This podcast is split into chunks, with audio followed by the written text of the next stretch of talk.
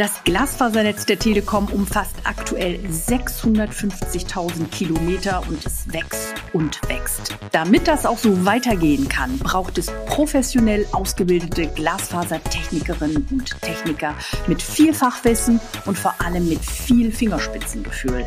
Warum das so ist, wollten Georg von Wagner und ich wissen und haben einen Crashkurs besucht in einem Glasfaser-Schulungszentrum.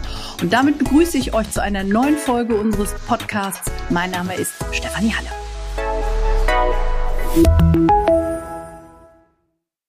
Und damit herzlich willkommen auch von mir. Ja, Steffi, du hast die 650.000 Kilometer schon erwähnt. Aneinandergereiht ist unser Glasfasernetz in Deutschland damit heute 16 mal größer als der Umfang der Erde. Der Umfang der Erde 40.000 Kilometer und ein paar gequetschte. Und das Ausbautempo beim Glasfaserausbau in Deutschland steigt rasant. Dieses Jahr allein bauen wir zwei Millionen Glasfaseranschlüsse in Deutschland und die bringen Gigabit schnelle Internetzugänge über Lichtwellenleiter direkt ins Haus. Dieses Netz besteht aus zahllosen, hauchdünnen Glasfaserleitungen, zwei bis dreimal dünner als ein menschliches Haar. Nur wenn diese superfeinen Kabel perfekt miteinander verbunden sind, können die Lichtsignale ungebremst durch die Leitungen sausen. Spleißen, das ist der Fachbegriff dafür, macht den Weg frei zum schnellen Internet. So ist es. Das ist ein Wunder der Technik. Stellt euch einmal vor, ihr müsstet zwei einzelne Haare Spitze an Spitze ganz genau bündig miteinander verbinden. Das ist doch unglaublich. Und natürlich geht das nur mit einem technischen Gerät. Und das können Georg und ich schon mal eindeutig sagen. Diese Tätigkeit ist definitiv nichts für Ungeduldige oder Grobmotoriker. Für das Spleißen braucht man ein ruhiges Händchen und viel Fingerspitzengefühl und ich würde sagen, auch eine Portion innere Ruhe kann nicht schaden, denn die Faserenden müssen auch bei großer Kälte, bei Lärm an belebten Straßen oder mal in schlecht beleuchteten Kellerräumen richtig zugeordnet und dann perfekt miteinander verbunden werden. Es gehört auf jeden Fall eine Menge dazu, den hohen Anforderungen dieses Jobs gerecht zu werden. Das haben wir bei unserem Besuch im Ausbildungszentrum in Stuttgart schnell verstanden. Denn das sind nicht die einzigen herausfordernden Bedingungen, unter denen unsere Technikerinnen und Techniker arbeiten. Häufig kommt auch noch Zeitdruck hinzu, so unser Ausbilder Markus Nickel, der uns das gesagt hat. Wir haben immer wieder einen Zeitdruck natürlich, ähm, um diese Montage oder die Störung zu beheben. Und da ist trotz des Zeitdrucks immer die Sorgfalt das Wichtigste. Ja, die Störung soll ja auch mit einmal behoben werden. Schnelligkeit und Präzision sind also gefragt. Die Glasfaser-Spezialisten profitieren in solchen Stresssituationen von ihrer Routine. Denn auch hier gilt, Übung macht den Spleißmeister. Ah, sehr schön, Georg. Spleißmeister. Ja, und wie bei jedem handwerklichen Beruf, eine fundierte Ausbildung ist die Voraussetzung für die später nötige Routine. Deshalb lernen die Telekom-Monteure und Monteurinnen ihr Handwerk in den eigens dafür eingerichteten Schulungszentren. Eins betreibt die Telekom in Stuttgart und eins in Hamburg. Und das haben wir auch festgestellt. Die Nachfrage nach den Seminaren und die Anzahl der Teilnehmenden ist enorm hoch und wächst so wie der Glasfaserausbau auch. Aber Spleißen ist natürlich nicht alles, was da auf dem Lehrplan steht. Es gibt auch zum Beispiel mein Favorite vom, vom Ausdruck her, die berühmten Muffenschulungen. Da lernt man nämlich die Verbindungsstellen von Leitungen. Das nämlich sind Muffen, fachgerecht abzudichten und vor Schäden zu schützen.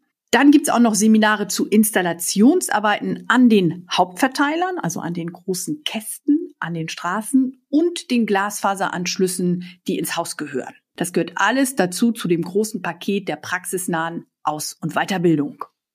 Also mich haben die Muffenschulungen besonders beeindruckt. Da sieht man erst, wie viele Kleinigkeiten beim Glasfaserausbau beachtet werden müssen und welche große Wirkung das hat. Wir haben unter anderem erfahren, dass Muffen und Hausverteilerkästen zusätzlich mit sogenannten Gaswasserstoppern versehen werden müssen. Davon hatte ich vorher noch nichts gehört. Die kleinen Stifte und Hülsen verhindern nämlich, dass sich giftige Gase oder Wasser entlang unserer Leitungen ausbreiten können. Das heißt, auch unsere Monteurinnen und Monteure tragen eine ganze Menge Verantwortung mit sich herum in ihrem Arbeitsalltag. Und nicht nur da spielt Sicherheit eine große Rolle. Eine der wichtigsten Regeln, die ich auch aus der Schulung mitgenommen habe, arbeite nie mit einer aktiven Faser und schaue niemals in offene Glasfaserenden. Wer das macht, riskiert womöglich sein Augenlicht. Mhm, genau. Ich erinnere mich. Das war fast der erste Satz, den wir zu hören bekommen hatten. Wenn man sich daran allerdings hält, ist der Beruf ungefährlich, sowohl mit Blick auf die unmittelbare Arbeit, aber auch mit Blick auf die Zukunft.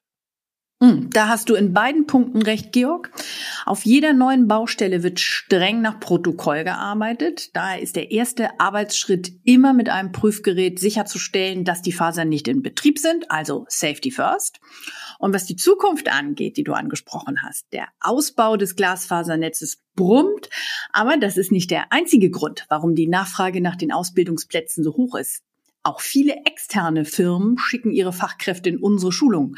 Kollege Markus Nickel weiß warum. Wir haben engen Kontakt zu den Kollegen aus den Laboren und Werkstätten, die für die Entwicklung der Produkte zuständig sind. Und von denen bekommen wir natürlich die neuesten Informationen und auch die Produkte, die neu eingeführt werden, um diese natürlich schulen zu können. Die Auszubildenden bei der Telekom lernen mit der modernsten Technologie. Das ist auch ganz entscheidend, denn die Technik entwickelt sich mit hohem Tempo weiter. Auch der Umgang mit millionenfach verbauten und verschiedenen Komponenten gehört zu den Grundlagen des Seminarprogramms. Georg Elsner bildet seit über 15 Jahren als Telekom-Trainer in Stuttgart aus. Alles, was unseren Kollegen im Netz begegnet, müssen sie in den Schulungsräumen Stuttgart oder Hamburg lernen. Liebe Hörerinnen und Hörer, nochmal zusammengefasst. Der Lehrplan unserer Schulungszentren bietet eine fundierte und gleichzeitig zukunftsorientierte Ausbildung und die Telekom setzt auch damit Standards für die Branche. Das sind doch eigentlich gute Jobperspektiven, oder Georg? Ja, unbedingt. Unser Ziel ist es, bis 2030 jedem Haushalt in Deutschland einen Glasfaseranschluss anzubieten.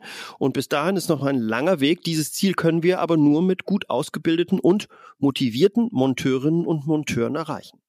Na, das nehmen wir doch dann gleich mal zum Anlass für einen Bewerbungsaufruf. Der könnte doch so lauten. Du bringst viel Fingerspitzengefühl mit und bekommst auch unter Zeitdruck kein Muffensausen. Außerdem liegt dir schnelles Internet am Herzen und du hast Lust, den Glasfaserausbau und die Digitalisierung in Deutschland aktiv voranzutreiben. Dann schau doch mal auf unsere Karriereseite www.telekom.com Und für alle, die den Podcast auf YouTube hören, da findet ihr diesen Link zur Karriereseite unter der Folge und ihr erfahrt, wie es mit dem Einstieg als Techniker oder Technikerin bei der Deutschen Telekom klappen könnte. Und da will ich zum Abschluss gerne unseren Telekom-Chef zitieren, gerade weil wir in unsicheren Zeiten leben. Das T wackelt nicht, hat Tim Höttges auf der Hauptversammlung der Telekom vor ein paar Wochen gesagt. Wer in der Berufsausbildung auch auf Glasfaser und die Telekom setzt, macht garantiert nichts falsch. Damit bedanken wir uns fürs Zuhören und sagen Tschüss für heute und noch ein Hinweis, eure Meinung ist uns wichtig. Schreibt uns gern euer Feedback oder eure Themenwünsche an podcast.telekom.de. Vielen Dank fürs Zuhören und Tschüss. Vielen Dank auch von mir und Tschüss bis zum nächsten Mal. you